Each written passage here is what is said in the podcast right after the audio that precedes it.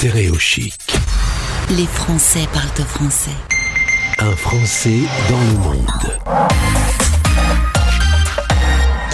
Région autonome du Portugal, 57 km sur 25. On y retrouve Alexandre sur l'île de Madère, au nord des Canaries. Bonjour Alexandre. Bonjour Gauthier. Merci d'être sur l'antenne de Stéréo Chic. Alors comme ça, on a fait de la radio sur RMC la semaine dernière? Non, je ne fais pas du tout d'infidélité à Stéréo Chic, hein, mais effectivement, j'ai fait de la radio sur RMC. bon alors, ça va tu, Ça t'a plu?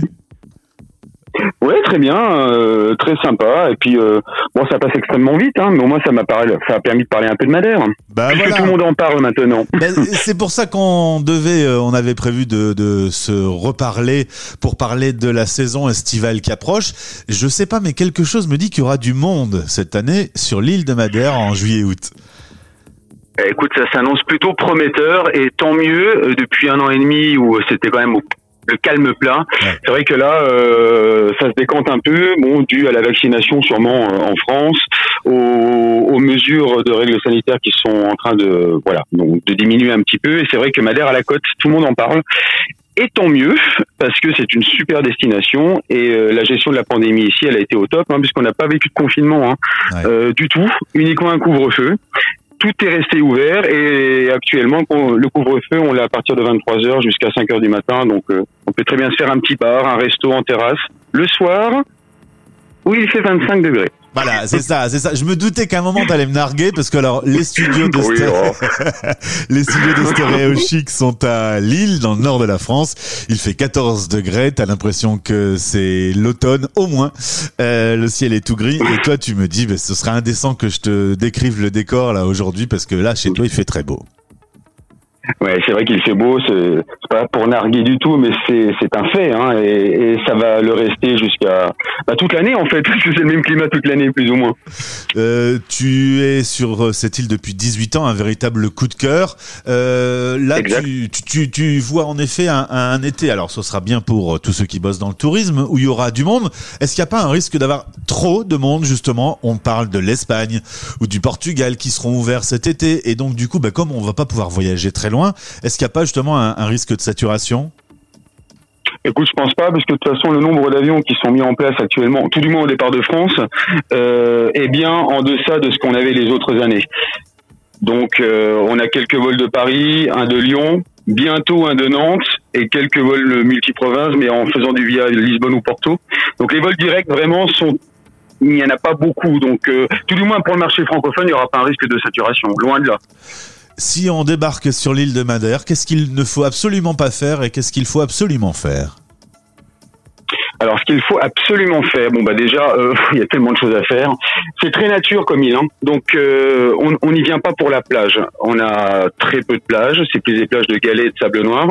Euh, on y vient pour le côté nature, découverte des paysages, de Funchal, sa capitale, le marché multicolore, aux fleurs, aux fruits, sa gastronomie. Les gens, ils sont, ils sont très sympas. Euh, c'est très sécurisé également. Beaucoup disent également que c'est une île qui est très propre, je le confirme, hein, c'est très très propre partout où on va. Et euh, beaucoup de petites balades à pied à faire, des, des tours en voiture, des tours en bateau pour aller s'étasser, dauphins, baleines, toute l'année. Euh, et voire même prendre un ferry pour aller sur une autre île qu'on a à 40 km au nord-est qui s'appelle Porto Santo où là pour ceux qui aiment le balnéaire bah là on a 9 km de plage de sable doré naturel. C'est très très chouette. Après ce qu'il ne faut pas faire bah écoute euh, je vois pas. Oh, il y a, y a y a bien des attrapes touristes ou des choses qui sont un peu moins jolies. Bah en fait, y- ben, oui et non. Si tu veux, Madame, il n'y a jamais eu de tourisme de masse ici. Donc euh, on n'est jamais euh, trop nombreux sur un site. Euh, non, sincèrement, il n'y a pas. Bon, les, je vois pas trop d'attrapes touristes sur l'île, réellement. Hein. Euh, ceux qui n'aiment pas trop les magasins avec euh, des souvenirs et autres, bon, je pourrais le comprendre. Mais sur l'île en elle-même, attrape touriste, tout du moins pour le moment, il n'y en a pas encore. Pour C'est- être tout à fait honnête. Hein. C'est grâce à RMC que j'ai découvert que Ronaldo était originaire de Madère, comme quoi RMC a quand même une utilité. Euh, Ronaldo, c'est quand même, c'est quand même une célébrité, dis donc. Bah, je vois que tu adores le foot. Écoute, euh... Bah oui, c'est R7 Cristiano Ronaldo, euh, joueur de foot emblématique portugais. Ben, il est né à Madère. D'accord. donc euh, de renommée mondiale et maintenant il a son musée. Euh, il est en partenariat avec une chaîne hôtelière, donc il a son hôtel, euh, il a sa maison, son magasin, sa statue, même l'aéroport de Funchal s'appelle euh, CR7 maintenant. Ah bah ouais, l'aéroport de. Ils sont contents, ils sont fiers. Ouais, bon après euh, ça permet à Lille d'avoir une notoriété mondiale aussi grâce à lui aussi. Alors, rendez-vous euh, cet été euh, bah, sur l'île de Madère. Euh, techniquement, ça coûte combien quand on est français pour, pour un vol C'est raisonnable, je suppose? Bah, tout dépend quand est-ce qu'on le réserve. Eh ouais. Euh, C'est-à-dire que maintenant les, les tarifs sont très fluctuants et donc euh, je sais pas un vol euh, un vol en aller-retour, faut quand même compter, je pense, entre 250 300 euros l'aller-retour. Ok, ça va. On peut trouver moins, on peut trouver plus, tout va dépendre de la période. Et si on est très fort, on peut venir à la nage. Ouais, alors là il faut vraiment être fort. hein. Là tu t'engages sur les Olympiques. Hein. Bon, Alexandre, ça va être euh, beaucoup de boulot euh, cet été. Euh, L'été passé, comment ça, ça s'était passé? Il y avait, il y avait eu personne ou il y avait eu un peu comme de, Ouais. de tourisme? Il y avait eu un petit peu de monde. après, c'était quand même très faible. Hein. Tout du moins, les Français étaient restés en France l'année dernière. Là, on a vraiment cette sensation que ben, les gens veulent partir, les gens Ouais. veulent réserver leur voyage.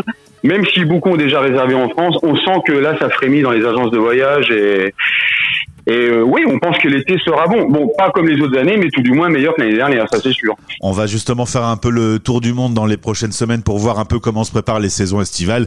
Madère, c'est pas très Ouais. loin et Alexandre en parle tellement, il aime tellement cette île qu'il nous donne à chaque fois envie. Merci d'avoir été en direct sur l'antenne aujourd'hui. Bien, écoute, merci Gauthier, et puis à très bientôt. À bientôt sur antenne. Salut. Merci, au revoir. Stéréo chic. Les Français parlent français. En direct à midi, en rediff à minuit.